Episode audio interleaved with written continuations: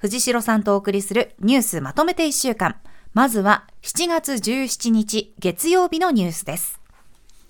ロシアが国会を通じたウクライナ産の穀物輸出の合意を停止すると発表。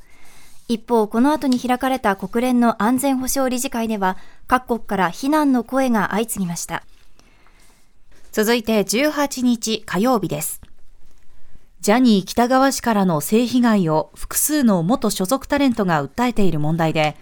ジャニーズ事務所は、問題を調査している再発防止特別チームが、情報提供の窓口を設けたと発表。また、特別チームからの提言を受けた上で、今後の対応に関して記者会見を行うとしています。そして19日水曜日です。マイナンバーに別人の情報が間違って紐付けられるトラブルが相次いでいることを受けて、政府の個人情報保護委員会はデジタル庁への立ち入り検査を実施しました。以上、週の前半のニュースをお伝えしました。さて、この前半のニュースの中からまずはウクライナ情勢について伺っていきたいと思います。ロシアがウクライナ産穀物の輸出、こちらの合意停止を発表しましたが、このニュースについてはいかがでしょうか？冒頭で消費者物価指数が上がってきてるみたいな話ありましたよね。はい。はい、やっぱりあのロシア、ウクライナ、小麦の特にウクライナ産地で、ええ、日本は直接あのウクライナからの小麦を使ってはいないと言われてるんですけれども、世界的に小麦価格が高騰の傾向を見せているので、まあ、これがあの消費者物価とかインフレもありますしさらに我々の負担にまあつながっていく、はい、まあウクライナ遠いですけど、うん、食卓に戦争ってつながってるなっていう、うもうそういう観点からしても、やっこれきちんとまずねやれるところっていうか、うん、なかなかこの戦争は終わらない感じがしますけどもやれるところからきちんと合意を守ってロシアにもらって、はい、まあ進めるところは進めていってほしいなと思いますね。そのまあウクライナ・ロシア情勢に関することでもう一つありますけれども、えそんな中でロシアで反乱を起こしたワグネルの創設者、プリゴジン氏とみられる新たな動画が SNS で公開されました。えこちらによると、ベラルーシにしばらく滞在すると表明していますけれども、うん、こちらはどうでしょうか？プリゴジンの乱みたいな、うん、まあ、あの、ちょっとよくわからない。ものから時間が経ってますけど、この動画も、まあ、正直プリゴジンがしっかり映ってるかというと、実はそうでもない、うん、よわからないですよね。よくわからない感じなんですよね、うん、だからまあ本当は死んでるんじゃないかとか、うん、どこにいるのかよくわからないとか、いろんな情報がまあソーシャルメディア上飛び交っていて、ええ、でまあ、これも含めて、まあ、ある種の情報戦として、まあ、利用されてる感じもあるので、まあ、こうなんかやっぱりこうでも興味があるっていうかなんかプリゴジンのキャラクターといい、うん、なんかこうちょっと注目するようななんかところがプリゴジンにある気がしていてそれもまたなんかロシアがうまく今使おうとしてるっていうところはやっぱり我々取り扱いに注意しなければいけないところもあるなっていう、うん、我々のアテンションというか、ね、興味を上手に戦争に利用しようとしてるなって感じがあります。我々の目線としては常に冷静に判断しなければいけないっていうことですかね。まあ、あのこのウクライナ戦争というかで、はい、やっぱ注目されたオシントと言われるこうソーシャルメディア上を解析してさまざまな情報を確認していくっていうのがあるんですけど、はい、常に現在進行形なんですね、うん、今分かってるのはこれだけですってことなのでその今分かってることが今分かってることの全てじゃない、うん、情報があるものをを見て今ここまで分かってるってことなので常に我々が判断を保留するっていうかここまで分かってるっていうのが全部分かってるわけじゃないんだなと、情報はここまでしかないんだなっていう形でやっぱり理解していく必要があると思います。ないのか公開されていないのか。そうですね。そこは分からないんでまあひとまずはここまでなんだなと思いながら常に保留。結論をまあどんどん先送りしていくっていうか、うん、保留の状態って我々ちょっと気持ち悪いんですけど、え常になんか判断を保留しながらまあこんな可能性もあるなあんな可能性もあるなと思いながら決めつけないっていうことがすごく大事です。そうですね、はい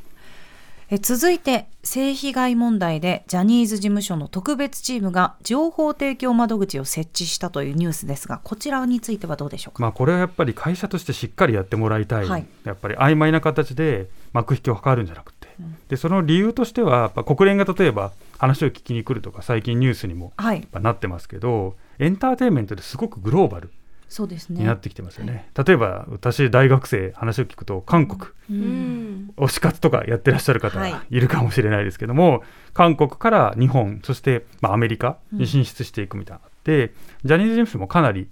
近年意識した動きをしてたと思うんですよね。ねはい、あのそういうふうなグループを出したりとか。で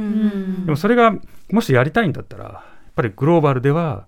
ああいうこう性被害みたいなのは非常に問題が大きいわけで、しっかりグローバルビジネスやりたければもちろんあの性被害者に対するカバーとか、はい、保証とか謝罪とかいろんなことをやらなきゃいけないですけどやっぱり事務所が曖昧なままだと事務所のビジネスにも関わってくるのでここはしっかりと踏み込んだ対応をしていくってことが大事、うん、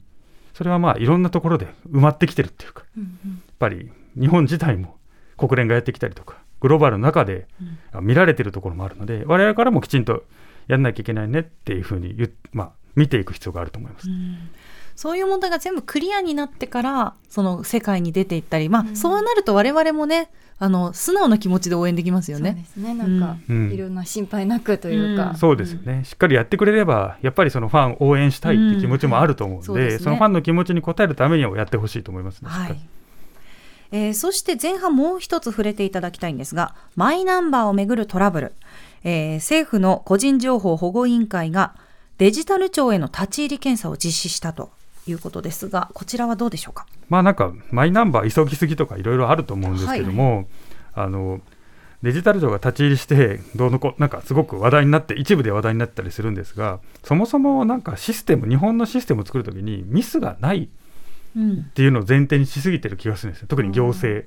が。はいでも人間ってミスするじゃないですか、はい、入力するときに番号を打ち間違えるとか我々もしません？やります。なんか違うメールアドレスとか。ね。あ送っちゃったとか。送っちゃったとかで違います。なんか違いますとか言われたりとかして。そういうことがあるっていうことを前提に仕組みを作ってやった後にどうリカバリーするかっていうことがあんまり考えられてないんですよ、絶対やらないようにしましょうみたいな、はい、最初からね。最初からミスはないようにしましょうみたいな、でなんかミスがあっても次はミスは絶対にやらないようにしますみたいなことが繰り返されててでまたミスするみたい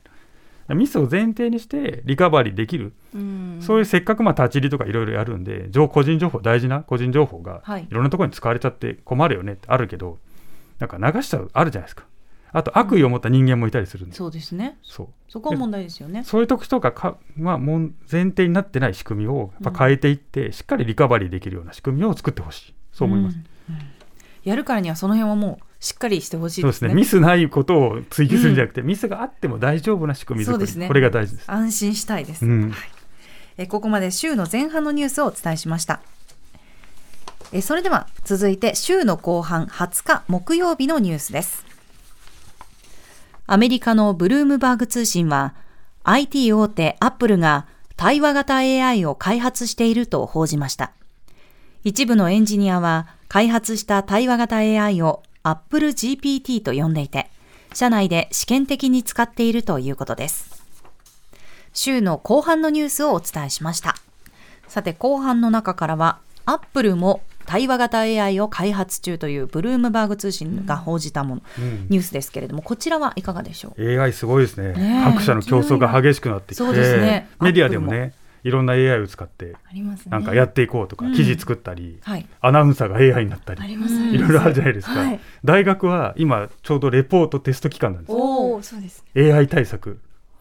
か、あの、AI に作らせていないかレポート、もうこれ全然わかんないですもう。わからないですわからない。はっきり言ってわからないです。なのでまあどうやって AI で使ってるかみたいなことをきちんと明示するみたいな話とか、まあやっ